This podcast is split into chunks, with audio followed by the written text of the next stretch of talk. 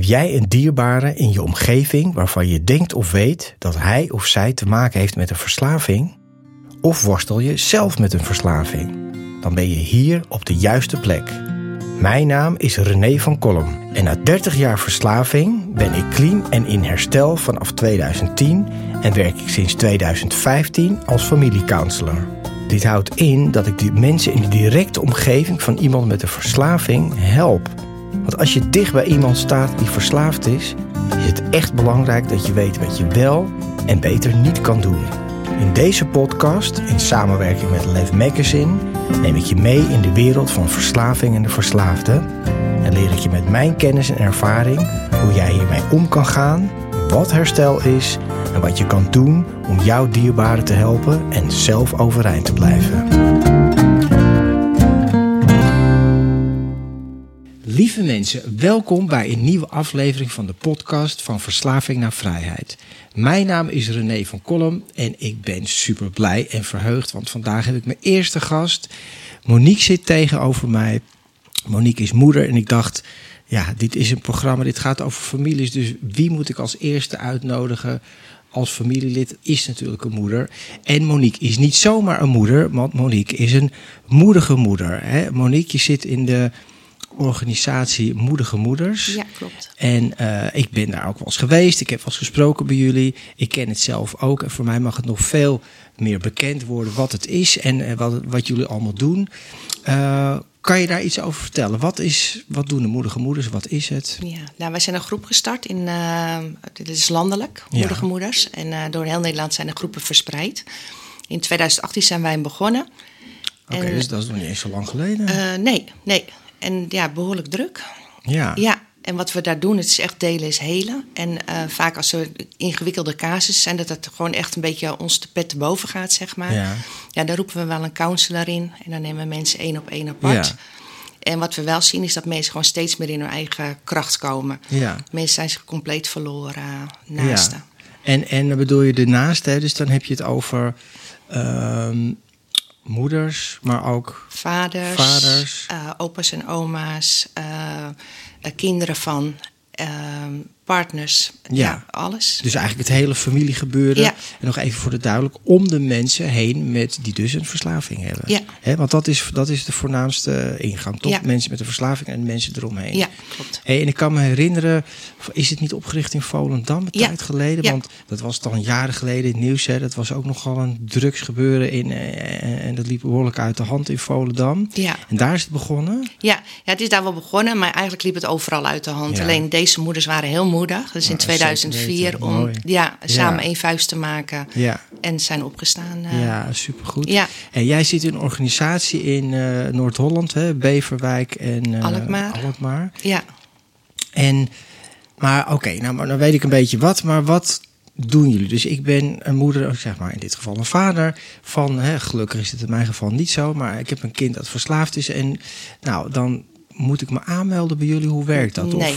Nee, dat hoeft niet. We deden het wel in de coronatijd, deden we het online. Ja. En daar deden we het wel van tevoren. Eerst aanmelden, eerst even kennis maken van tevoren. Omdat we niet wisten wie er dan binnenkwam. Nee, logisch. Ja. En gewoon als we de groep gewoon nu weer live draaien. Ja. Dan kan je gewoon altijd naar binnen. Je kan gewoon naar binnen. Ja, het is heel laagdrempelig. Zijn er kosten? Het is ook nog gratis. Ook nog. En wat gebeurt er op zo'n avond of middag of wanneer het ook is? Nou, het zijn avonden En de Alkmaar is 2 keer in de maand en Beverwijk is 2 keer in de maand. Nou, het zijn vaak emotionele avonden. Ja. En wat wordt daar gedaan? Wat wordt er? Je zegt delen is helen en wat doen jullie daar? Ja, wat we proberen is dat het zo min mogelijk over de verslaafde gaat. Ja. Want daar gaat vaak de aandacht naar uit. Dan hoef je niet bij je eigen gevoel stil te staan. Ja. En we proberen mensen wel weer terug te krijgen naar hunzelf. En dat ze van daaruit dan grenzen kunnen trekken. Eigenlijk gaan praten van hoe gaat het met jou en wat er gebeurt er bij jou allemaal. Ja, dat is natuurlijk ook een deel van mijn werk. Hè? Want ik weet zelf hoe het gaat in mijn werk. Als ik mensen heb, een familiecounseling, dan binnen 2 minuten... Ik stel een vraag aan ze binnen 2 minuten, of als het niet binnen 2 seconden... gaat het altijd weer over diegene. In plaats van hoe gaat het met mij en wat beleef ik. Dus dat doen jullie daar. Hoe gaat het met hun? Ja. En Nou ja, wordt het een beetje goed bezocht? Hoeveel mensen hebben jullie? Ja, nou, ik denk in Alkmaar zitten we een beetje een groep van 30. En er komen vroeger altijd wel weer nieuwe bij. Ja. Sommigen zijn genoeg in eigen kracht. Die nemen dan weer wat afstand. Ja. Er is echt focus op eigen leven. Ja. Ja, en in Beverwijk zijn we hem in juni gestart. Ja. Ja, en daar hebben we gelijk al behoorlijke toeloop. Ja. En dat, de situatie is daar wel heel schrijnend. Ja. Ja, wat merk je? Mensen zitten langer, voordat ze aan de bel trekken, voordat ze komen, zijn de problemen al heel heftig. Ja. Ja. Dus mensen wachten eigenlijk heel lang met hulp zoeken. Ja. Voor zichzelf, maar ook voor degene met de verslaving. Ook, allebei. Ja, allebei. Ze houden het echt achter de deur. Ja. Ja.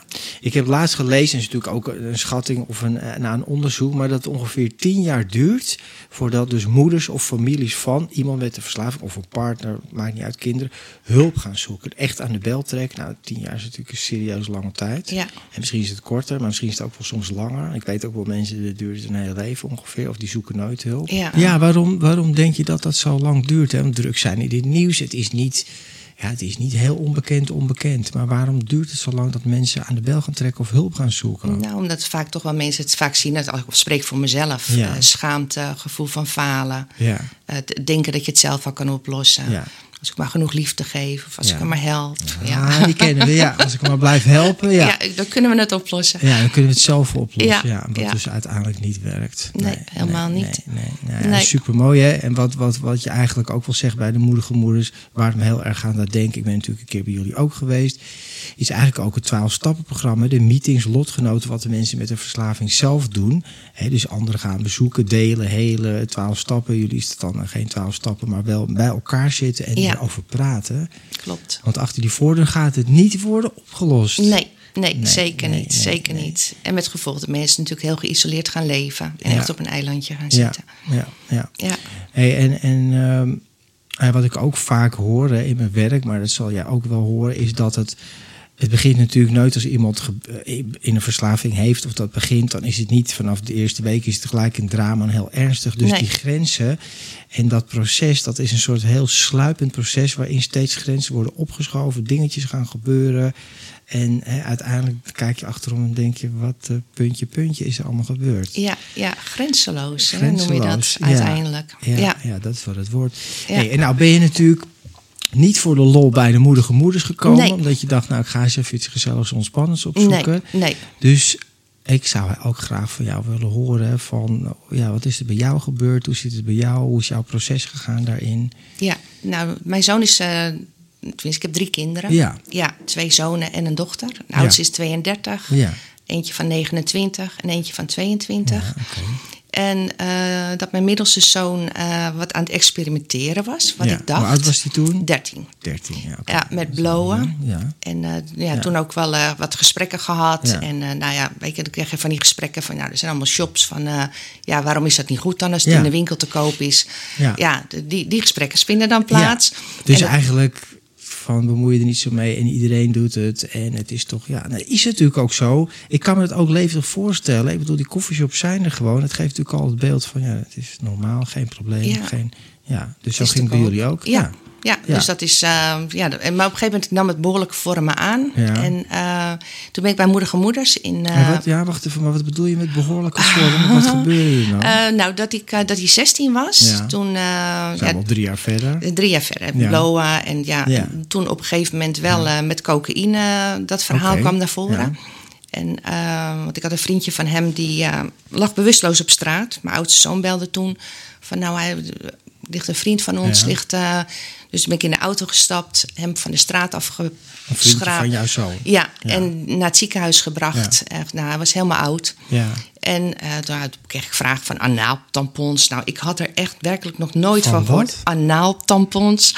Nou, met alcohol. Nou, echt, ik had echt zoiets van, wat gebeurt hier? Ik heb er wel eens van gehoord, maar dat is wel weer extreme vorm. Je kan het ook gewoon opdrinken. Ja. Ja, maar dit was gewoon een beetje... Ja. Maar ja, uiteindelijk kwam er wel uit dat die vriend cocaïne had gebruikt, 16 jaar.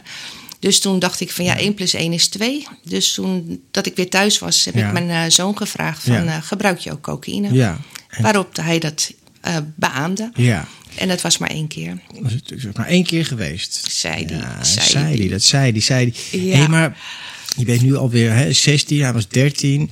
En merkte zeg maar in die jaren naartoe dat er iets veranderde in zijn gedrag of houding of thuis. We hebben trouwens, sorry mensen, er zit iemand hier naast te boren, maar die laten we gewoon zijn gang gaan. Ja. Dat is een heel andere zaak. Maar hoe merkte je dat thuis? Wat veranderde er? Nou, sowieso in gedrag. Maar dat is dan weer lastig. Je zit ook in een puberfase. Ja, van ja. Wat is het nou? Wat is wat? Ja, ja. En als ik goed naar mijn gevoel had geluisterd toen... Ja. Ja, dan wist ik dat het niet oké was. Ja. Maar dat wil je ook niet weten als moeder. Ja, maar dat is het. Echt niet willen weten. Ja. Want op een gegeven moment had ik... ik deed de was, ik haalde de zakken altijd leeg. En ik had dat nog nooit gezien waar dat allemaal in zat. Ja. En ik haalde allemaal van die kleine envelopjes uit zijn zak. En die legde ik gewoon rustig op de wasmachine. En ja... Van die witte envelopjes. Ja, goed doen, dus, dat is al, dan is al cocaïne, hè? Ja. Waar we het nu over hebben. Ja, klopt. Maar zeg maar dat proces ernaartoe, hè? Dat je ook zegt van ja... Ik wou het niet zien. Ja. Puberteit, wat is wat? Een beetje lastig. Maar merkte je wel, hoe ging zijn verdrag veranderen thuis? En meer afstand, meer verzet, minder bereikbaar. Ja. Ja. Ja, dat zijn de typische kenmerken. Ja. Nou is het natuurlijk ook zo dat heel veel jongeren... is dan normaal dat ze in de puberteit wat meer gaan afzetten tegen ouders. Meer oortjes in, capuchonnetje op, laat me met rust. Ja. Dus dat is ook moeilijk te herkennen. Ja. He, maar als je nou terugkijkt, denk je dan van... ja, maar ik zag toch eigenlijk al met de kennis die je er nu hebt... dat is natuurlijk altijd achteraf, maar dat je wel al tekenen zag van... het gaat niet goed of hij is iets aan het doen of gebruiken. Zag je het aan zijn ogen of ook dat blowen of dat soort dingen? Ja, aan zijn ogen zag ik sowieso met dat blowen. Ja. En met cocaïne aan zijn houding uiteindelijk. Hè? Want dan zit meer dat rechtop staan. Een beetje overmoedige houding. Ja. Maar ook ging die dan tegen jou in? Of dat... Ja, sowieso niet zo heel bereikbaar. Nee. En ook een periode geweest. Weet je, er gebeurde bij mij ook heel veel. Lag in scheiding. Dus dingen ontgingen me ook. Ja. Maar jij hebt ook je eigen leven. Ja. En je eigen dingen, zoals iedereen. Ja. Maar dat was ik toen wel verloren, hè? Ja. Wat bedoel je? Wat was je verloren? Ook wel mezelf, maar ook wel mijn eigen leven. Ja. Dat is echt, dat lever je wel in als je te veel daarin meegaat. Ja. Ik zeg, als je in die draaikolk stapt, dan... Je bedoelde in dat stuk verslaving. Ja, het gedrag. Ja. Het is meer het gedrag eromheen door de verslaving... wat zo problematisch maakt. Ja, maar dat je zegt, als je in die draaikolk stapt... maar weet je dan dat je op dat moment in een draaikolk... Nee, precies. Dus dat is het ding, hè? Nee. Kijk, als je weet, daar is een afgrond en een draaikolk... bedankt en tot ziens. Ja. Maar zo gaat het niet. Nee, het sluipmoordenaar. Het gaat heel langzaam, kom je daarin terecht. Ja. En waar begon je dat... gaan we zo weer terug naar je zoon. Maar begon je het aan jezelf te merken? Van, nou, wat voor invloed had het op jou, zeg maar? Gewoon, hè, want de sfeer in huis, zijn gedrag, zijn gebruik. Wat ik merkte is dat ik steeds meer in mezelf ging zitten. Dat ik op een gegeven moment 's morgens... trof ik hem aan. Ik had zo'n chillkamer. Ja. Nou, hij stond helemaal strak en ik moest naar mijn werk. Ja. En wat is een chillkamer? Ik had een chillkamer toen met zo'n televisiekamer voor de jongens. Voordat ik naar mijn werk ging, trof ik hem zo aan. Ja, en dan ga je op slot. 's Ochtends al? 's Ochtends, ja. Ja, dan ga je dus hij stond hier al helemaal strak. Ja. En zeg je, ga op slot? Ja, ik ging echt op slot. Echt, ik sloot me echt af voor alles. Ja. Weet je, ik hoor nu al een paar keer zeggen van... en dat is opvallend, dat je dus ziet wat met hem gebeurt eigenlijk op een andere manier ook met jou. Hè? Zeker. Je gaat je eigenlijk afzonderen, je gaat meer op slot. Hè? Ja. Uitspreken, want hij zegt hij was sowieso niet bereikbaar. Is hij een prater, zeg maar, of een open... In principe, als hij gewoon in zijn goede doen is... dan is het zeker een prater. Ja. Tenminste, nu niet meer. Ja. Maar daarvoor, dat het nog niet zo heel in het op dreef was, wel. Ja. En zeker, ik had hetzelfde gedrag. Ik ging ook manipuleren, ik ging ook liegen. Ja. Ik ging alle kanten... Ja, maar dat is wel heel interessant. Maar hoezo ging jij dan liegen en manipuleren? Ja, om te kijken of ik het andersom kon. Dat ik het wat kon veranderen. Of invloed had op... Ja. Of je het beter kon maken. Dus. En dan gaan we nog even terug naar die wasmachine. Hè? Dus je zegt, ik doe natuurlijk de was. Dit is ook een verhaal wat ik vaak heb gehoord. En ouders vinden dan iets. Hè? Ja. Dus hij deed ook niet echt zijn best om te verstoppen. Nee, toen niet. Dus die envelopjes, die witte, zo'n klein velletje. En wat dacht je toen je dat vond? Nee, niet. Ik had het gewoon uit de zak gehaald. Ik had het op de wasmachine. Ik wist niet wat het was. Ik haalde gewoon de zak alsof er andere kauwgom of wat anders in zat. Ja. Maar hij voelde zich betrapt. Ja. Ja, dat zal maar ja, dat is ook logisch, want hoe moet je iets herkennen? Kijk, je herkent het alleen maar als je het weet. Dat klinkt als Kruif, maar ja. Hè, dus ja, je kan het niet weten. Dus jij denkt zo'n envelopje, dus je dacht niet gelijk van... En toen je daar wel achter kwam dat hij zei van... Ja, hij voelt zich betrapt, dus hij heeft dat toen wel gezegd. Dat hij cocaïne gebruikte. Ja. En toen is er wel een gesprek plaatsgevonden. Ja. En toen wilde hij er wel wat mee doen. Want hij vond het wel... het werd wel erger, zei hij. Ja. En toen naar zo'n officiële... dus hij wilde zeggen van... Oké, ik moet wel hulp hebben. Wat voor soort gesprek was dat dan? Wat heb je tegen hem gezegd? Ja, wel van hoe vaak of hoe dat... Hij was daar toen op dat moment nog open over. Ja. Juist na het betrappen, zeg maar. Ja. Maar dan hoor ik ook bij... Hè, het is natuurlijk logisch, want zo gaat het... dat je dan eigenlijk niet weet waar je mee te maken hebt of zo. Hè? Ook eigenlijk, iedereen kent het, denk ik bijna. Iedereen kent het woord cocaïne wel, maar wat het doet en hoe het werkt en dat soort dingen. Ja. Dus hij gaf toe van, ik heb een probleem. Ik moet de gewone hulpverlening in. Ja. Dus daar zijn we toen naartoe gegaan. Ja, hij heeft toen een afspraak gehad. Okay. En na één gesprek was hij al klaar, want hij zat nog onder de recreatief gebruik, de dosis. Dus dat werd daar gezegd. Ja. En wat is dan recreatief gebruik volgens... binnen een bepaald aantal grammen per week. Ja. Nou, ik kan geen verslaafde bedenken die zegt precies wat hij gebruikt. Dus dat, dus dat klopt al niet. Nee. Maar dus volgens die hulpverleningsinstantie binnen een bepaald aantal grammen per week. En hij blode erbij ook nog. Ja. En hij dronk ook of niet? Ja. Ook. Dat was allemaal recreatief en prima. Ja.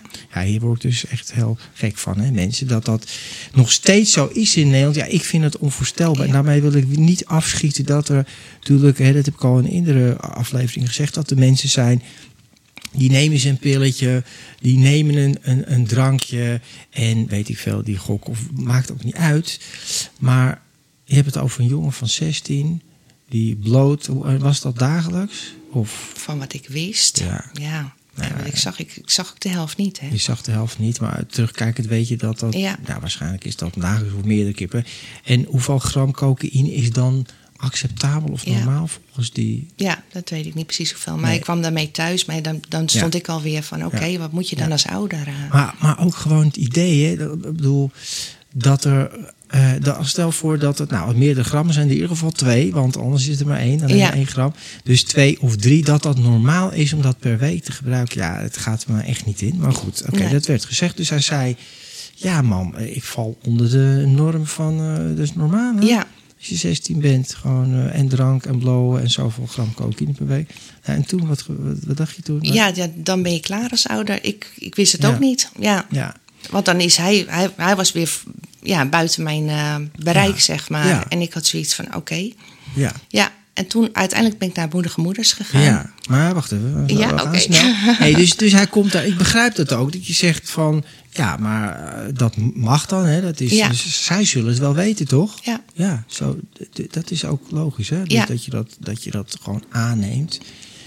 Dan weten we ook niet of je daar helemaal 100% de waarheid heeft verteld. Dat weten we ook niet. Nee. Maar goed, dus dan dacht je... En hoe ging dat thuis verder, zeg maar? Wat Ja, want het is, ik zeg altijd, als het niet beter wordt, wordt het wel erger. Dus wat merkt je aan hem? Ja, het is natuurlijk super progressief. Nadat was het dat het stiekem maar gedaan werd. Stiekem maar. Dus dan ging je, denk die envelop, je ging het wel verstoppen. Ja, dat. En had je dan aanvaring of botsing? Of was je meer van, ik laat hem met rust? Ja, of? Meer dat ik hem met rust liet. Waarom eigenlijk? Want dacht je niet, wat de fuck, jongen? Ja, maar dat is het stukje van dat je weet als je de confrontatie... Dan weet je, bang voor het antwoord. Ja, wat zou je kunnen zeggen van? Nou, dan weet je dat het echt een probleem is. Ik had op een gegeven moment, was ik 5 dagen vrij. Ja. En toen dacht ik van, ik ga nu zoeken in huis. Ja. En toen vond ik inderdaad weegschaaltje en ik vond van alles... Ja.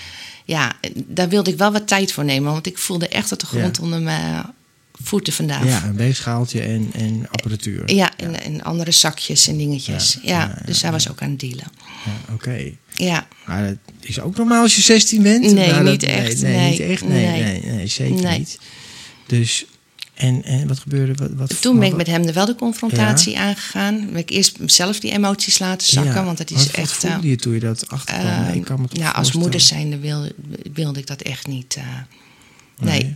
Nee, het is gewoon eigenlijk super pijnlijk. Ja, ja. Dat is het ook. Hè? Dus je wordt gewoon keihard geconfronteerd met een stuk realiteit. Ja. En was je boos, was je verdrietig? Of ja, was je... Echt een mengeling van alles en nog wat. Ja. Ja, dat vraagt me altijd, wat gaat er dan door je heen? Hè? Eigenlijk voel je eigenlijk alles wegliepen. Gewoon, ja. Dus dat draaikolk-effect, wat je het drijfzand, hè, je zakt. Ja, het is gewoon een soort reality shock waar je natuurlijk dan in terecht komt van, hé, maar dit is... En dacht je toen ook al van, nou, dit is niet recreatief meer, of... Ja, dit is wel problematisch. Ja, problematisch. Ja. Dat is anders, ja. Ja, dus je ging dat gesprek aan en toen? Ja, toen uiteindelijk is hij anti-kraak gaan wonen. Oké, maar hoe ging dat gesprek? Ja, dit was niet... Ja, ontkenning, erkenning. Aangegaan. Ja, ontkenning, erkenning. En op een gegeven moment was het ook snel weer... je kan niet echt een gesprek met elkaar dan, als het over drugs gaat. Ja, want maar dat vind ik toch wel interessant. Wat gebeurt? Gaat die dan nog meer van me af. Ja. Dus maar wordt er dan gezegd... het valt wel mee, of het is niet zo. Wat zei hij? Hij was eigenlijk boos dat ik het weegschaaltje weggegooid had. Ja, dat krijg je ook. Ja, dat zou ik vroeger ook geweest zijn. Ja. Dat is natuurlijk de eerste reactie. Ja. Dus hij was... hij wilde die confrontatie in ieder geval niet aangaan van... ja, mam, je hebt ook gelijk en maak er een zootje van. Die gesprekken zijn er niet dan. Nee. Maar dan hoe voel je dan als hij er nog boos is dat je het weegschaaltje weggaat? Je verliest je kind, hè? Ja. Ja, maar dat is het, precies dat, hè? Ja, je verliest je kind. Je verliest hem, dus je wil toch proberen. Ja. En hij dacht dan ook van, ik moet maar niet te veel tegen hem zeggen... want dan jaag ik hem nog verder weg. Het continu dat je het gevoel hebt dat je op eieren loopt. Ja. Energie die in huis hangt. Ja, dit is het verhaal van de ouders, hè? Of de partners en ook wel kinderen. Ik sprak vorige week een man die had een alcoholistische vader... of een moeder, sorry. Hij was dus kind, maar het is precies hetzelfde. Ja, maar kind van ouders vind ik nog heftiger... maar die hebben ook de loyaliteit nog. Voor ons, voor moedige moeders, een hele moeilijke doelgroep. Ja, loyaliteit naar hun ouders. Ja. Daar moeten we een andere keer over hebben. Ja. Maar wat jij zegt, dat op eieren lopen, kijken wat je wel en niet kan zeggen... maar niet te veel confrontatie aangaan, want dan gaan ze helemaal, raak je ze nog verder kwijt. Ja. En wat ik als zelf merk, gewoon steeds meer op slot slaan. Ja, dus ook, je gaat steeds verder van elkaar weg, hè? Ja. En toen zeg je van, toen ben ik naar moedige moeders, toen ben je hulp gaan zoeken. Gewoon googeld. Want waar moet je heen? Je kunt nergens als naaste, daar is echt werkelijk niks. Er is niks. Weinig, Er is wel wat, maar het is super weinig. Ja, of als je kind in behandeling is, dan is er wel een naaste programma. Ja. Maar niet zo. Ja, maar dus ook dat, hè, met alle goede bedoelingen van dien en... Ik heb zelf ook in een kliniek gezeten en daar kwam mijn moeder op zondag koffie drinken. Er is één gesprek geweest. En ook met Margrethe, mijn vrouw. Er waren ook 2 of 3 gesprekken. Sommigen hebben er ook meer. Maar ja, daar ben je nog niet out of the woods, zullen we zeggen. Dat is niet voldoende. Je hebt echt wel ook eigenlijk zelf een traject nodig. Ja, zeker. Ja, dus een vergelijkbaar traject. Ja, dat is mooi dat je het zegt. Ja, dus je bent moedige moeders gegaan. Ja. En en hoe was dat de eerste keer? De eerste keer, dat vond ik heel overweldigend. En dat zie ik nu ook bij mensen die bij ons komen. En Tini zei toen ook van moedige moeders daar... je zoon is echt verslaafd. En de eerste keer dat je daar kwam, kreeg je hem pas. Ja. En hoe komt dat dan binnen? Ja, die komt binnen, want je weet het wel. Ja, maar je wil het niet weten. En vooral niet dat een ander het zegt. Dan denk je van boeps. Ja, dus dat... En voel je dan... Ja, schaam je dan? Daar Volendam niet, want je zit allemaal met gelijkgestemden. Ja. Maar schaamte, het is meer verdriet. Ja. En niet weten wat je ermee moet. Het klinkt een beetje zo van... Wanhopig. Ja, wanhopig. Het klinkt een beetje zo ook... Het is misschien een gekke vergelijking, maar... Kijk, ik heb zelf dat moment nooit gehad. Ik wist natuurlijk wel dat ik gebruikte en zo. Mijn moeder wist het ook wel, maar die ontkenning was bij ons thuis ook. Maar zo'n moment dat iemand tegen je zegt van... je kind is gewoon verslaafd en je weet het. Ja.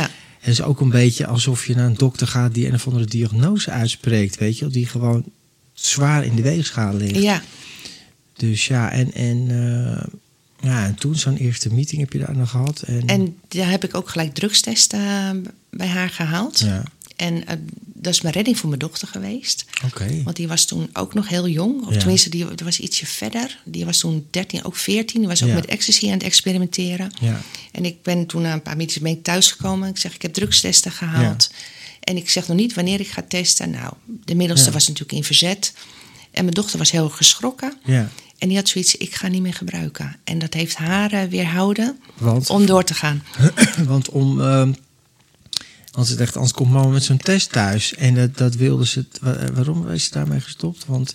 Zij ook met ecstasy was. Ze had toen een vriendje. Met ecstasy en alles was ze aan het experimenteren. Ja. Ook meer dan goed was. Ja, dat wist ik niet. Okay, en dat is voor haar een... Dus dat heeft haar geholpen om niet verder te gaan. Ja, nou ja. Dat kan natuurlijk helpen. Maar zij valt waarschijnlijk ook in een andere categorie. Want een drugstest heeft mij nog nooit gestopt met leerstof, met gebruik. Maar zij, misschien is het ook wel zo, ik vul het nu een klein beetje in, dat ze toen ook wel dacht van, het is wel serieus of zo. Ja. Dus. Maar dus ook, heb je daarmee ook een grens aangegeven van...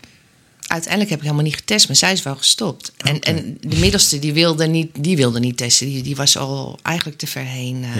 En heb je het over de zomer waar we het nu over hebben? Ja. Ja, nee, natuurlijk wil je niet testen. Ja, oké. Dus nou, je testte mee naar huis en zo'n eerste meeting gehad. Dan had je... Hoe is dat dan als je met mensen zit? Hè, want ik kan me ook voorstellen dat ouders zich schamen of mensen zich schamen. Dat je daar zit en denk je, nou, hoe ben ik nou terechtgekomen? Maar had je die erkenning of vond je het fijn? Nou, het gekke is, ik, vanuit eigen ervaring, dat ik daar binnen ging bij Moedige Moeders. Ja. Toen was er geen gevoel van schaamte. Okay. Ja, maar wel weer als je thuis komt. Je komt bij zo'n meeting vandaan. Ja. Dan merk je wel weer hoe alleen het is. Het is een heel eenzaam proces. Ja, eenzaam. Ja, daarom is het juist goed dat er zo'n organisatie is en dat je daar met elkaar over praat. Hè? Ja, met weinig woorden begrijpt iedereen elkaar. Ja. Nou, en toen heb je? Nou ja, dan is het dan. Hij zegt, hij ging anti-kraak wonen, was een stapje terug. Ja, toen is hij eigenlijk het huis uitgegaan. Ja, ook omdat het natuurlijk wel wat onrustig. En met vader van mijn dochter, dat boten daar... Nou, er was gewoon veel ruzie thuis. Dat krijg je natuurlijk ook. Ruzie in echt heel veel. En heeft hij zelf gezegd van, ik ga eruit? Of heb jij gezegd van, nou jongen, dit gaat zo niet werken? Ja, dat was mooier geweest. Want als ik nu wist wat ik toen wist, dan had ik dat... maar hij wilde zelf ook wel eruit. Ja. Dus dat heb ik hem ook in geholpen. Ja, maar hij wilde eruit omdat hij dan waarschijnlijk lekker zijn ding kon doen, toch? Ja, zeker. Dat is even mijn... Ja, zo gaat dat, hè? Goed, als je wist wat je toen had moeten doen. Ja, maar het is wel mooi dat je dat nu wel mee kan geven. Want we krijgen natuurlijk ook nu ouders met jongere kinderen. Dus hij is toen weggegaan en toen had je dan nog contact met hem? Of, ja, af en toe kwam ik dan wel bij hem langs. Ja. Hoe was dat? Nou, niet fijn. Nee, want? Nou, het vervuilde heel snel. Ja. Overal lagen van die vloedjes en spullen. Ja. En hoe voelt dat dan? Jij komt als moeder daar binnen, jouw zoon zit dan... Het is niet, zeg maar, spik en span. Schoon, vervuiling, overal drugs. Er komt een soort drugshol. Ja, dat was nog niet het ergste tot het einde, hoor. Okay, maar dit was wel... Hoe was dat dan? Als je dat toch, wat voelde je erbij? Ook afgesloten. Ja, klap je dan dicht? Of ja, ik klap dicht. Ja, net of je het dan... ik zeg al, je laat toe wat je aan kan. Ja. Nee, dat zeg je mooi. Ja. Het, dus je stopt het eigenlijk ook een soort van weg. Of dat je ook niet weet, van dat klinkt ook een beetje... Je weet eigenlijk niet, wat moet ik daarna mee? Hoe kan ik ermee omgaan? Ja. Nou ja, begrijp ik. En toen? Uiteindelijk is hij toen wel weer even terug geweest. Ja, bij jou. Ja. En ook omdat die anti-kraak natuurlijk opgezegd werd. Ja, en toen werden de problemen gewoon groot. Toen kwam hij weer thuis, En wat zijn grote problemen? Grote problemen. Hij is toen... ons zoekt ons. Hij merkt gewoon dat verslaving echt een enorme progressieve ziekte is. Ja, hij is toen in aanraking gekomen met een oudere vrouw. En zo belandde hij in de onderwereld. Ja, criminaliteit. Ja. En dat was gewoon... heel naar. Ja, want u kunt ook vertellen wat je wil vertellen. Ja. Hoe had jij daar last van? Want hij is dan thuis. En hij is op een gegeven moment... Hij is een korte periode toen weer thuis geweest. Hij is bij haar ingetrokken. Hij is daarvoor eerst nog bij een vriend geweest. Ja. En toen begon het... Hij was heel harde werker, was het altijd. En dat werd steeds minder. Ja. En vanuit die vriend is hij op een gegeven moment is hij even thuis geweest. Daarna is hij bij een oudere vrouw geweest. Ja. Toen was hij 21, 22. Daar is hij ook ingetrokken. En die zat in zo'n crimineel circuit. Ja. Ze zijn naar Engeland gegaan. Daar zijn ze opgepakt. Hm. En ja, dat is gewoon... Dat was voor Devan een doel. Was of daar vastzitten of aan zijn herstel werken. Een doel om vast te zitten of aan je... Of aan zijn herstel. Het is een heel lang proces geweest. Maar wat het voor ons is... wij zijn heel erg bedreigd. Ja. Doodsbedreigingen. Omdat ze bang waren dat Dave te veel zou zeggen. En zij wilden hem ook graag terug. Zo, dus dat is als je het over een draaikolk hebt. Dan zit je... Ja, dus dan kom je daar wel... En wat gebeurde met jou in die tijd? Hoe ging het met jou? Ik was met mijn dochter samen en het is gewoon afschuwelijk geweest. Ja. Ja. Dat is wel echt heftig. Hè? Ja, en ook een wereld van echt een hele slechte film. Ja. Een wereld wat zo niet bekend is. Ja. Gewoon echt, het gaat gewoon je pet te boven. Ja. Ja, dat is dus wat altijd gebeurt. En dus dat je wordt meegetrokken in die draaikolk. Ja. De negatieve spiraal, hoe je het ook wil noemen. Ja. Ja. En steeds verder erin. Ja. Maar en wat voor effect dat op jou? Kon je nog functioneren, werken, slapen? Nee. Het is gewoon alert. En mijn dochter dreigde toen, die was toen ook onder psychische behandeling. Ja. Die dreigde uit huis geplaatst te worden omdat de situatie thuis dreigend was. Ja. Nee, het was gewoon heel heftig. Ja, nou heftig, dat klinkt als inderdaad een hele slechte film. Ja. Je komt langzaam, ga je steeds een zakje verder af, hè? Ja, ja. En je verliest jezelf steeds meer. En uiteindelijk heb ik hem toen wel, want hij is toen voor opname gegaan in Den Haag. Hoe merkte je nog even terug, hoe verliest jij jezelf weer? Waar merk je dat aan bij jezelf? Ja, je verdooft. Ja. Van binnen verdoof je gewoon helemaal. Dus je gevoel gaat een soort van uit. Ja, echt in die overlevingsstand. Ja, echt op je adrenaline. Dus ook jouw mechanisme om ermee om te gaan. Want je moet dan doorgaan. Je hebt natuurlijk ook nog andere kinderen. Ja. Maar je eigen gevoel wordt soort van uitgeschakeld. Ja. Heftig gewoon. Ja, en ik stelde hem veilig. Want hij ging dan voor opname. En ik ging die klappen eigenlijk voor hem opvangen. Ja. En hij ging voor een opname uit... dat is een proces geweest. Ja. Hij moest, als je in Engeland wordt opgepakt, dan moet je dan moet je iedere keer even, om de paar maanden moet je dan naar Engeland. Ja. Daar was ook borgvrij. Ja. En na een jaar toen was het proces. Het leek wel het Holleder proces met jury en hij is weet je, dus echt, dat, van dat blootje. Dit is ook weer een extreem verhaal, maar dit soort verhalen hoor ik elke week in allerlei versies. En je begint gewoon een blootje en uiteindelijk zit je in een soort Engeland in een rechtszaal met juries en toestanden, word je bedreigd en Ja, echt toestanden. En toen voor opname, toen zie je ook een 9 maanden clean geweest. Ja, okay. Maar na opname en bij terugval, die wordt steeds heftiger. Ja.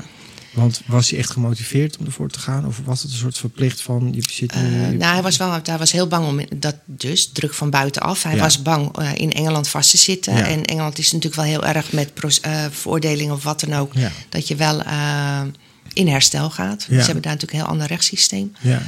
Dus hij was hier op de voorhand. Dus hij moest soort van in herstel komen van zijn verslaving. Ja, en daardoor kon hij zich wat beter... neerzetten. Goed. Ja, 9 maanden clean geweest. Hè. Ik weet ook, ik vraag me altijd af, hoe werkt dat? Hè? Als je wordt gedwongen om in herstel te gaan. Ja, nou dit. Soms kan het ook wel helpen, want ze hebben wel grenzen nodig. Maar vanaf justitie is dat natuurlijk wat anders dan vanuit thuis. Ja. Maar goed, hij viel toch terug. Ja. Ja. En dat wordt dan erger. Ja, het wordt altijd erger. Ja. En toen woonde hij weer bij jou? Of, nee, toen woonde hij in Den Haag. Ja. Hij had eerst nog na die opname ook een poosje in Zeefhuis gewoond. Daarna had hij even samen gewoond, of een soort van samen. Ja. En het eigen bedrijf gestart. Leek allemaal hartstikke goed te gaan. Veel geld tot zijn beschikking. Ja. En dan gaat het fout. Ja, dan kan het fout gaan. Ja. En toen kreeg jij weer hoop na die 9 maanden? Van, kan het wel? Nee, het blijft als moeder zijn altijd wel een beetje een vorm van alert. Ja. En je voelt ook wel een beetje de onrust. Tuurlijk, je hoopt het. Het zou natuurlijk heel fijn zijn. Ja, en je merkt met die 6 weken opname en wat nazorg is ook niet. Want er zit ook nog een stukje gedrag. Ja. En maar het ging eigenlijk goed met hem. Iets te goed, zeg maar. Waardoor hij dacht van, kan wel weer. Ja, een terugval. En toen ging het heel goed fout. Ja. Tot psychoses aan toe. Ja. En dat is echt ook wel hard veel. Cocaïne en of andere middelen. Speed, cocaïne, alles. Ja. Wauw. Ja. En dat dan denk je van gekke kan niet. Ja. Ja. En En het is ook het nadeel van moeder zijn, want dat is het probeert wat los te laten, meer bij een ander. Ja. Maar ook al was hij op afstand, je voelt op afstand als moeder zijnde dat het niet goed gaat. Ja, dat ken ik. Oh, dit ken ik zo goed van mijn eigen moeder. Mijn moeder wist precies, die belde op die momenten. Oh, dat je dacht, bel niet nu. Ja. Want ik wil dat nu niet. Maar dat was dus precies juist wel het goede moment. Ja. En dat is heel, heel naar. Verschrikkelijk is dat, hè? Als moeder zijnde, dat je dat zo voelt ook. Je kan het, hè, wij leren natuurlijk. En ja, je moet grenzen stellen, je moet het loslaten. Bij die andere, ja, is allemaal makkelijk gezegd. Maar je gevoel gaat niet uit. Nee, je voelt het op afstand. Het is heel raar. En het was bij Dave toen ook op dat dieptepunt. Ja. Dat ik voelde dat het niet goed ging. En wat doet dat dan met jou? Dus dan, waar was je bang voor? De dood. Ja. En eigenlijk was ik hem al kwijt. Ja. Maar ook de dood. Ja. Ja. En ook wat ik het meest erg vond, dat hij... stel dat hij gewoon doodgaat in een heel lang alleen zo. Ja. Ja. Alleen sterven vind ik nooit zo... Nee. Ja, maar het is toch verschrikkelijk. Je zegt het nog, hè. Maar je bent gewoon bang dat hij dood gaat. Wat dan op wat voor manier dan ook. Ja. Dat je hem echt kwijtraakt. Ja. En dan is er zeker niets meer aan te doen. Nee. Dus ja, een psychose heeft hij zelf niet begrepen zoiets van... nou, ik moet nu echt iets anders gaan doen... of ik moet nu echt aan de bak of een andere behandeling. Ja, toen heeft hij gekozen voor de Stam. Ja. En hij heeft eerst nog bij Solutions gezeten. Ja. En dat vond hij te moeilijk. Ja. Ja. Ja, waarom?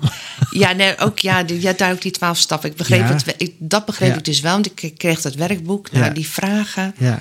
Ik denk die waren daar wel heel... wel pittig. Pittig, ja, maar dat... dat ken ik natuurlijk wel. Ja. Dat is ook wel typisch. Kijk, verslaving is natuurlijk... Dat zit ook al te zeggen. Je hebt die alcohol, de drugs of het game of wat het er ook is. Maar dat is niet het echte probleem. Dus de oplossing voor het probleem. Het probleem is dat er zit van binnen niet goed. En je wil niet naar jezelf kijken. Je wil niet naar die moeilijke gevoelens toe. En dat soort vragen gaan daar naartoe. Ja, daar hebben we geen zin in. Ja. Dat heb ik ook geprobeerd zo lang mogelijk uit te stellen. Hij was bij Solutions en dan moest hij echt aan de bak gaan. En dan vond hij toch te moeilijk. Ja. Ja. En is daar weggegaan of heeft hij het al? Nee, hij heeft het wel afgemaakt. Ja. Maar na een week was hij alweer... alweer teruggevallen. Dan is hij teruggevallen. Ja. En woonde hij toen nog bij jou? Nee, toen zat hij nog steeds gelukkig in Den Haag. Ja, oké. Ja. En toen? Nou, toen ging het nog na iedere opname... Ja, dan wordt het natuurlijk alleen maar beroerder bij terugvallen. Nou ja, en je verliest de hoop, hè. Dat ken ik zelf ook. Ik bedoel, als het een aantal keren niet lukt... Want ik begrijp dat proces heel erg van... Ik wil het wel doen, maar ik wil het niet helemaal doen. Ik wil mezelf naar die ernstig pijnlijkste plekken toe. Om mezelf, dat wil je altijd vermijden. Dat is precies eigenlijk wat verslaving is. Ja. Hè? Of tenminste, dat is de dekmantel ervoor. Maar goed, dus dat begrijp ik wel. Maar dan val je terug en dan wordt het weer erger. En je verliest ook echt dan de hoop in jezelf, in hulpverlening. Ja. En de verslaving blijft groeien. En ben jij in die tijd... Hoe ben jij nou zelf overeind gebleven? Ben je naar die moedige moeders blijven gaan? Heb je voor jezelf gezorgd of niet? Nee, we zijn op een gegeven moment zelf moedige moeders opgestart. Ja, dat is nog ervoor. Ja. Want met jou zegt, het ging eigenlijk ook niet lekker. Ik liep vast. Iedereen heeft zijn rock bottom nodig. Ja. Hè? De verslaafde, maar de naaste ook. En die heb ik ook wel gehad. Ja, hoe zag dat eruit? Als echt een zwaar burn-out.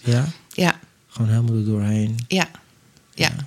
Leeg, verdrietig op. Ja, uitvalsverschijnselen tot alles aan toe. Ja, fysiek. Ja. En dan moet het anders. Ja, en er was dat moment ook dat je echt wist... of heeft iemand tegen die gezegd van...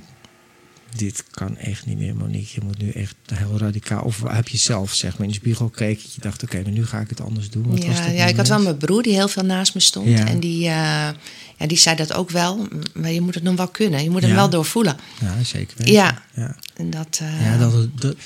de noodzaak ervan moet je inzien... van dat het echt anders moet. Ja. En dan ook... die klap geven, die beslissing nemen. Ja. En toen... maar je moet hem wel voelen. Want ik zeg, het is wel een heel grillig rouwproces... waar je doorheen gaat. Ja. Want waar rouw je dan om als je zegt... het verlies van je kind. Het verlies van...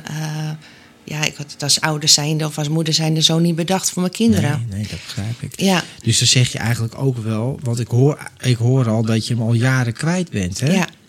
gevangenis gebruiken, dingen. Het begon al met dat weegschaaltje. En het begon eigenlijk al met het blowen. Toen van de 13e gaat hij, dan nemen ze die afslag. Ja.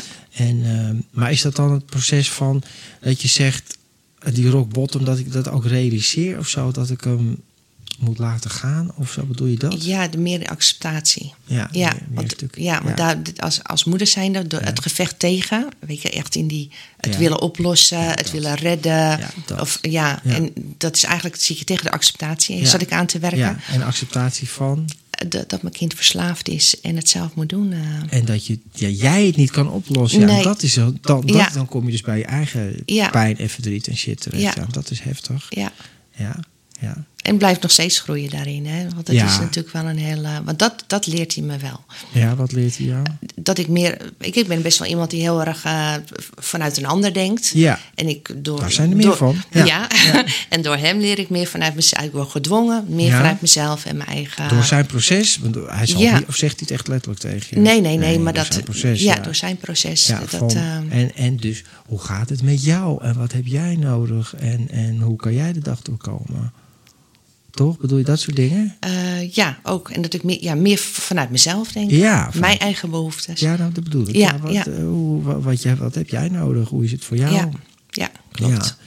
Nou ja, goed. Je vertelt een heel stuk geschiedenis. En de laatste keer ik heb toen gesproken bij de Moedige Moeders. Superleuk. Maar het is alweer... Ik ben heel slecht die tijd. 1 jaar, 2 jaar geleden, 3 jaar. Ik weet niet voor meer. De coronatijd. Nou, dat is al 3 jaar geleden. Ja. Kan je nagaan. En toen ging het volgens mij... Want je hebt dan een hele geschiedenis. Hij is teruggevallen weer. En toen ook in de zware psychose heeft hij gezeten. Zo trof ik hem toen. De opname Stam was hij. Na 2 weken was hij weer weggelopen. Toen in die 2 weken tijd is hij... mega hard achteruit gegaan. Dat hij weer weglopen was in het huisje. Ja, en toen trof ik hem daar zo... Nou, ik zeg... En waar zat hij dan? In een soort begeleid? Is dat begeleid wonen? Nee. Toen had zijn huisje nog, die huur was opgezegd. Ja. En toen dacht hij van... Nou, ik kan nog in die overbrugging. Ja. Kan ik daar nog wel even zitten? Ja. Nou, toen trof ik hem daar aan. Het monster was gewoon... Hij was compleet bezeten. Ja. Ja, dat was gewoon, dat vond ik nog het ergste om te zien. Ik zag alleen maar de drugs. Ja. Hij was echt helemaal weg. Hij was heel ver verzonken in zichzelf. Ja. Heftig is dat. Hoor. Ja, dat was echt heel... Ja. En dat is, vind ik eigenlijk wel mooi. Het is niet mooi, maar tussen aanhalingstekens. Maar het is precies zoals jij het beschrijft, vind ik wel mooi. Hij was een soort van bezeten. Dat klinkt een beetje gek, maar... Ja, je raakt jezelf... Ja, hij is er niet meer. Hij is alleen maar over, in zijn verslavingen. En verslaving is een monster. Daar heb je praat tegen de verslaving. Je ziet de verslaving. Ja. Die hele energie is één geworden... met dat stuk drugs en ellende en duisternis. En dat is, dan heel zichtbaar. En dat is gewoon heel... Dat was gewoon heel naar om te zien. Hoe is dat om te zien als jij je kind zo ziet? Afschuwelijk. Ja. Afschuwelijk. Ik mocht niet hard praten, want hij werd afgeluisterd. Mijn telefoon moest uit. Dat schichtige. Echt verschrikkelijk. Ja. En dan hoe die in het kamertje zat. Hij had geen koelkast. Er stond verder helemaal niks meer. Nou, 2 weken heeft hij in de badkamer met een breekijzer gezeten. Jeetje. En ik was wel net op tijd, want hij had wel de afscheidsbrieven. Dat had hij wel gedaan, want hij wilde die nacht eigenlijk voor de trein. Jezus, het heftig, Monique. En toen is hij naar de Stam gegaan. Ja, ik weet niet wat de Stam is. De Stam is in Den Haag. Ja. En dat is een soort zelfregulerende groep. Met een kleine woonvorm. Met allemaal verslaafden in herstel. Ja. En die zeggen, het is 70% gedrag. Dus ze pakken... Als je liegt, hebt de een voor de ander het allemaal heel snel door. Ja. Strak regime hangt daar. Het is een traject van 2 jaar. Ja, okay. En dat is goed. Ja, het is een heel goed programma. En, maar jeetje, wat je zegt, joh, dat hij daar zo zit. En ik ken dat ook, hè. Dat is vooral cocaïne en speed en al dat soort opmiddelen. Je wordt echt compleet gek van. En ik zeg wel eens tegen mensen, ik zeg dat is geen reclame. Maar zelfs bij heroïne krijg je dat niet. Hè. Dan word je gewoon heel moe van je op een gegeven moment slaapt. Net als met alcohol. Ja. Maar van die cocaïne, en dat is het woord... Ik heb nog in de vorige aflevering gezegd... er is wat er dan onderschept is 14 keer meer cocaïne... dan elke keer wordt dat per jaar opgeschoven. Hoeveel het woord middels letterlijk scheepsladingen in Nederland binnengebracht. Ja. Maar mensen, en ze hebben het niet door... maar je wordt daar helemaal gek van. Ja. Zeker mensen die veel gebruiken. Dat paranoia wat jij zegt. Ja. In een badkamer zitten. 2 weken. Nou ja, goed, dat is helemaal waanzinnig. Maar als het een dag zijn met een breekijzer. Complete angst. Ik weet ook nog... je ziet gewoon dingen die er niet zijn. Ik zag ook politie en ze komen binnenvallen en toestanden. Ja, het is verschrikkelijk. Maar ja, om dat te zien, dat jouw kind daarin zit. Ja, dat is afschuwelijk. Ja. En ik ging wel met hem mee in die belevingswereld. Dus je bent je gaan aanpassen voor de telefoon uitzetten. Ja, ja zeker. Ja. Wat moet je anders doen? Ja dus ik kon niet anders reageren. Weet je, het is ook als iemand in zo'n toestand zit. Kijk, ik zeg, doe even normaal joh en even eruit. Want dat gaat hem niet worden. Nee. En ik begrijp het ook. Hè. We kunnen natuurlijk allemaal makkelijk zeggen... ja, maar zo moet je moet dit of dat doen. Maar ja, als je in zo'n verhaal zit... je glijdt ook steeds, dat is ook wat je beschrijft... je glijdt zelf. Eigenlijk lopen jullie... Hè, dit is zijn rails en dat is jouw rails... en dat gaat zo langs elkaar heen. Ja, klopt. Ja, het klopt echt helemaal. Maar dit is wat ik altijd hoor en zie. Ja. Jeetje, nou oké, hij ging naar die organisatie waar hij dan zit... 2 jaar herstel... En hij is daar niet 2 jaar geweest. Hij is daar 9 maanden weggelopen. Toen heb jij hem ook ontmoet met die lezingen wat je gegeven had. Hij is 9 maanden weggelopen? Nou, hij 9 maanden heeft hij dat traject gedaan. Ja. En toen is hij toch weggegaan. Ja. En dacht, ik kan het wel op eigen kracht. En het gaat eigenlijk ging hem niet hard genoeg. Wat ging niet hard genoeg? Hij wilde graag weer op zichzelf wonen en werken. Ja. Nou ja, goed. Ja. En hoe is dat? Toen heb ik hem inderdaad een keer gezien bij die lezing. Ja. Dat is een paar jaar geleden. Ja. En nou ja, verder? Ja, dat is wel heel bijzonder. Ja. Want hij was heel... En nog wel. Ja. Stam heeft hem wel goed gedaan. Ja.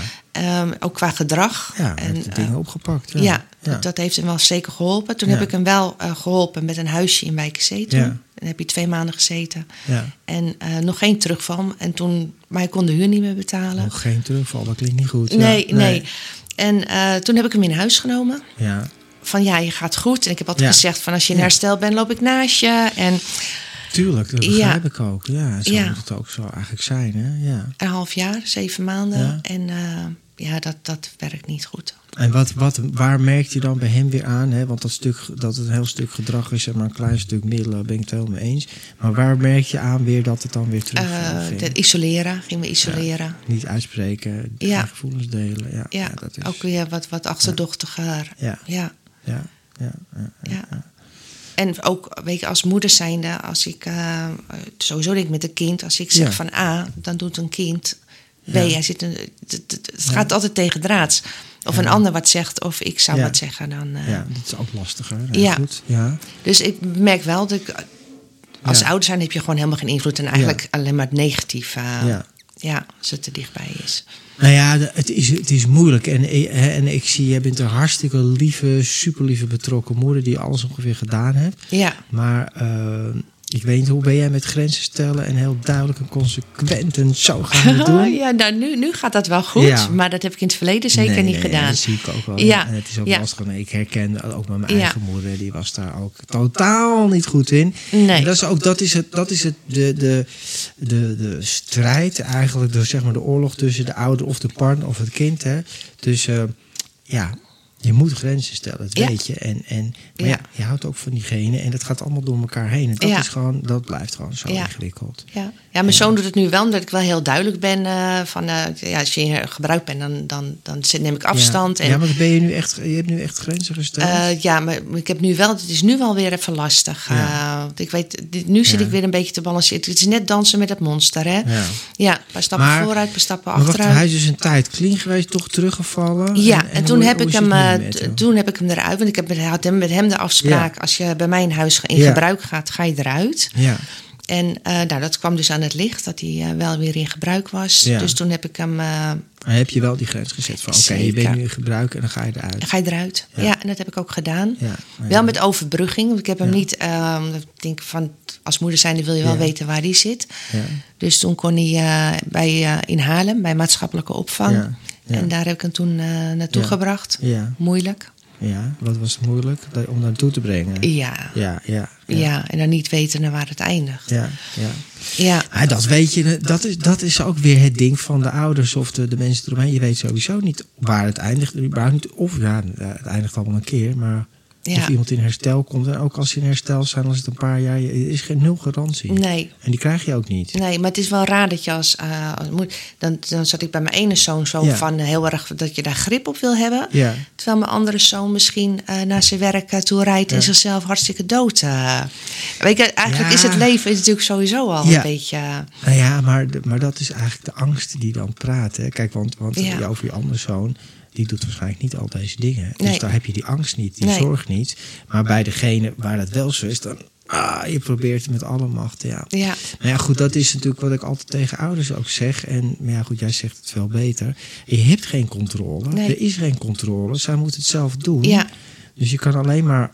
een soort controle over jezelf uitoefenen. Klopt. Waar is nou mijn grens? Wat doe ik wel? Wat doe ik niet? En waar trek ik? En dat is natuurlijk... en dus wel continu vraagstukken in jezelf. Dat blijft. Ja, dat... wat doe ik wel? Wat doe ik niet? Ja. Wat is handig? Wat is niet handig? Nou ja, dat blijft ook lastig. Ja. Hè? Maar goed, je hebt al wel ervaring achter de rug. En je zei net, we hebben even gesproken voordat je hier kwam natuurlijk. Voordat we alles aanzetten. Ja. Want het gaat nu eigenlijk weer niet goed met hem. Of hoe in zijn beleving gaat het wel goed. Ja, vertel. Want hij was clean en toen... Ja, op een gegeven moment... hij is natuurlijk naar die maatschappelijke opvang... Daar is hij heen gegaan. Ja. Toen had hij voor zichzelf weer van... ik stop ermee, ik ben er helemaal klaar mee. Ja. En, en toen kwam wel een beetje de onrust van...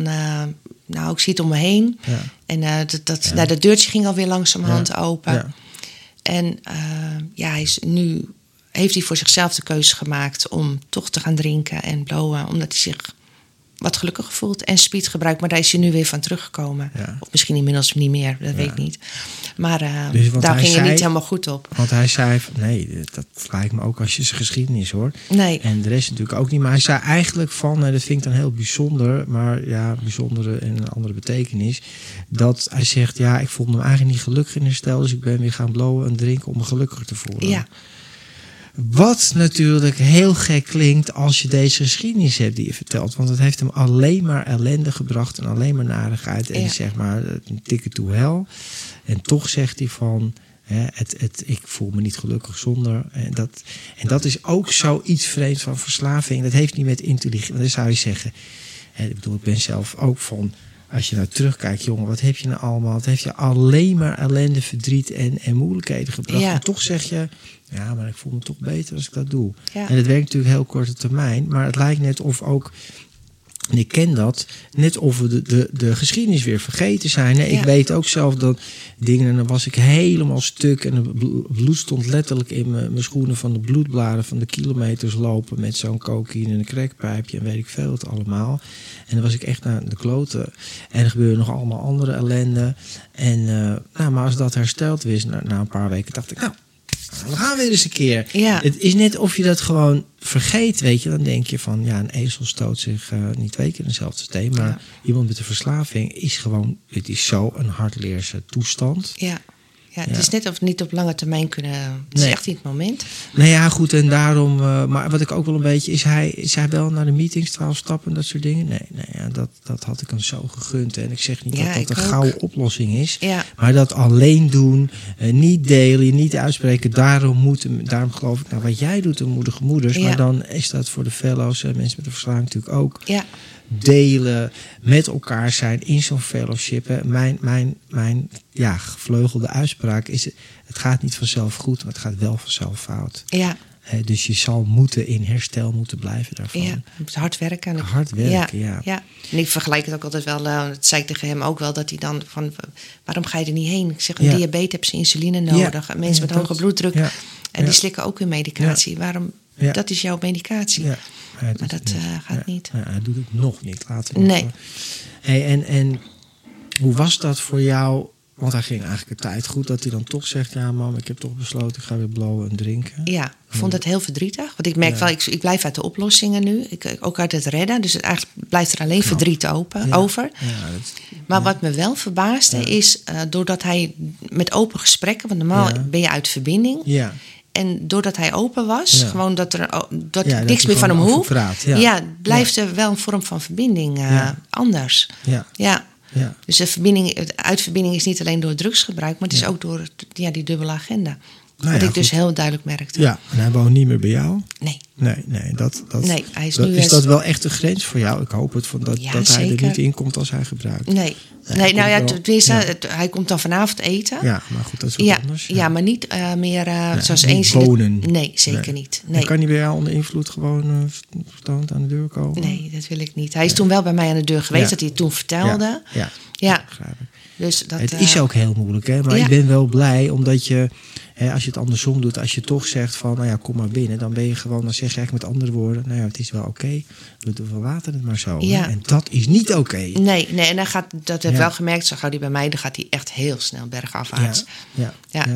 En dat is ook niet goed voor zijn eigen waarde. Nee, precies. Maar ook niet goed voor jou dus, als moeder. Nee, maar het blijft het duivels dilemma. Ik zie niks anders en ik hoor niks anders. We vinden het ook wel heel knap dat je zegt... ik blijf uit het redden. Ja.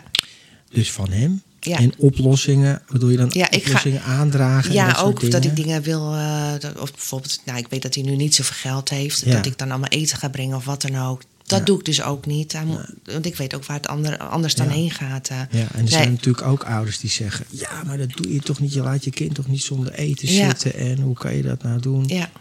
En wat zeg jij dan? Ja, maar ik snap ook dat als je er nog niet aan toe bent... Je kan geen ouder verbieden. Ja. Nee. Ja. Nee, maar goed. Weet je, het is, het is opwalen of het geld gaat daarheen of precies, gaat aan eten. Het is wel geld, maar het gaat niet op aan eten. Dus waarom zou jij het moeten kopen? En zolang je eigenlijk, en dat blijft natuurlijk super moeilijk mensen... maar zolang je blijft betalen, de boodschappen, de huur en dit... en hij gaat door met de verslaving, dan zeg je nog steeds van... we moeten maar zo laten. Ja. Je bent het aan het faciliteren. Ja. Nou ja, weet je, erover praten is één ding, maar het doen... is echt wel iets anders. Ja zeker. Hey, ik vind het echt heel mooi wat je vertelt... maar ook wel super fucking heftig, om het zo maar te zeggen. Ja. Het is wel heel... Ik vind het heel knap dat je hier bent. En ik ben echt... Ik zeg nog even tegen iedereen... alle mensen die dit herkennen, die ermee te maken hebben... gaan naar een organisatie zoals Moedige Moeders. Die zijn... door heel Nederland? Of, En je kan gewoon... Is er een centrale website? Ja, er is een centrale site van de Moedige Moeders. De landen. Ja. Weet je, ga eens praten. Ga eens kijken wat je herkent en wat je daar kan halen. Want in je eentje achter de voordeur zitten... dat helpt niet. En maar zo doen helpt ook niet. Nee. Heb jij nog om af te sluiten, een tip voor een ouder of iemand die nu kijkt of luistert, dat je zegt... Ik zeg, delen is helen. Het helpt mij ook nog steeds om naar die groepen te gaan. Ook al leiden we ze zelf, maar het helpt ons ook. Ja. Het is gewoon over praten, niet zelf oplossen. Nee, je voelt je gewoon niet meer alleen. Het is, het is niet meer eenzaam. Nee, en het is nog steeds niet opgelost. Nee. Maar jij bent hulp gaan zoeken voor jezelf. Ja. Dat is eigenlijk wat je zegt. En mijn ouder mag er ook een leven naast hebben. Ja, zo is het ook. Super mooi, Monique. Ja. Ik wil je heel erg bedanken voor het delen. Want het is toch echt wel letterlijk moedig om dat gewoon te vertellen. Ja. Weet je wel, dus. Maar ik hoop dat heel veel mensen hier ook echt wat aan hebben. Dus ik dank je wel voor het delen. Super mooi. En ik wens natuurlijk, en ik weet zelf, het heeft voor mij 30 jaar geduurd. En ik hoop dat, ik ken hem natuurlijk helemaal niet, dat hij toch die weg vindt om zich wel te gaan openen. Want het kan altijd. Er is altijd hoop. Ja. En dus nogmaals, dank je wel. En aan iedereen die kijkt en luistert, lieve mensen, dank jullie wel voor het kijken en luisteren naar deze aflevering van Verslaving naar Vrijheid. Ik hoop jullie graag weer te zien voor een nieuwe aflevering.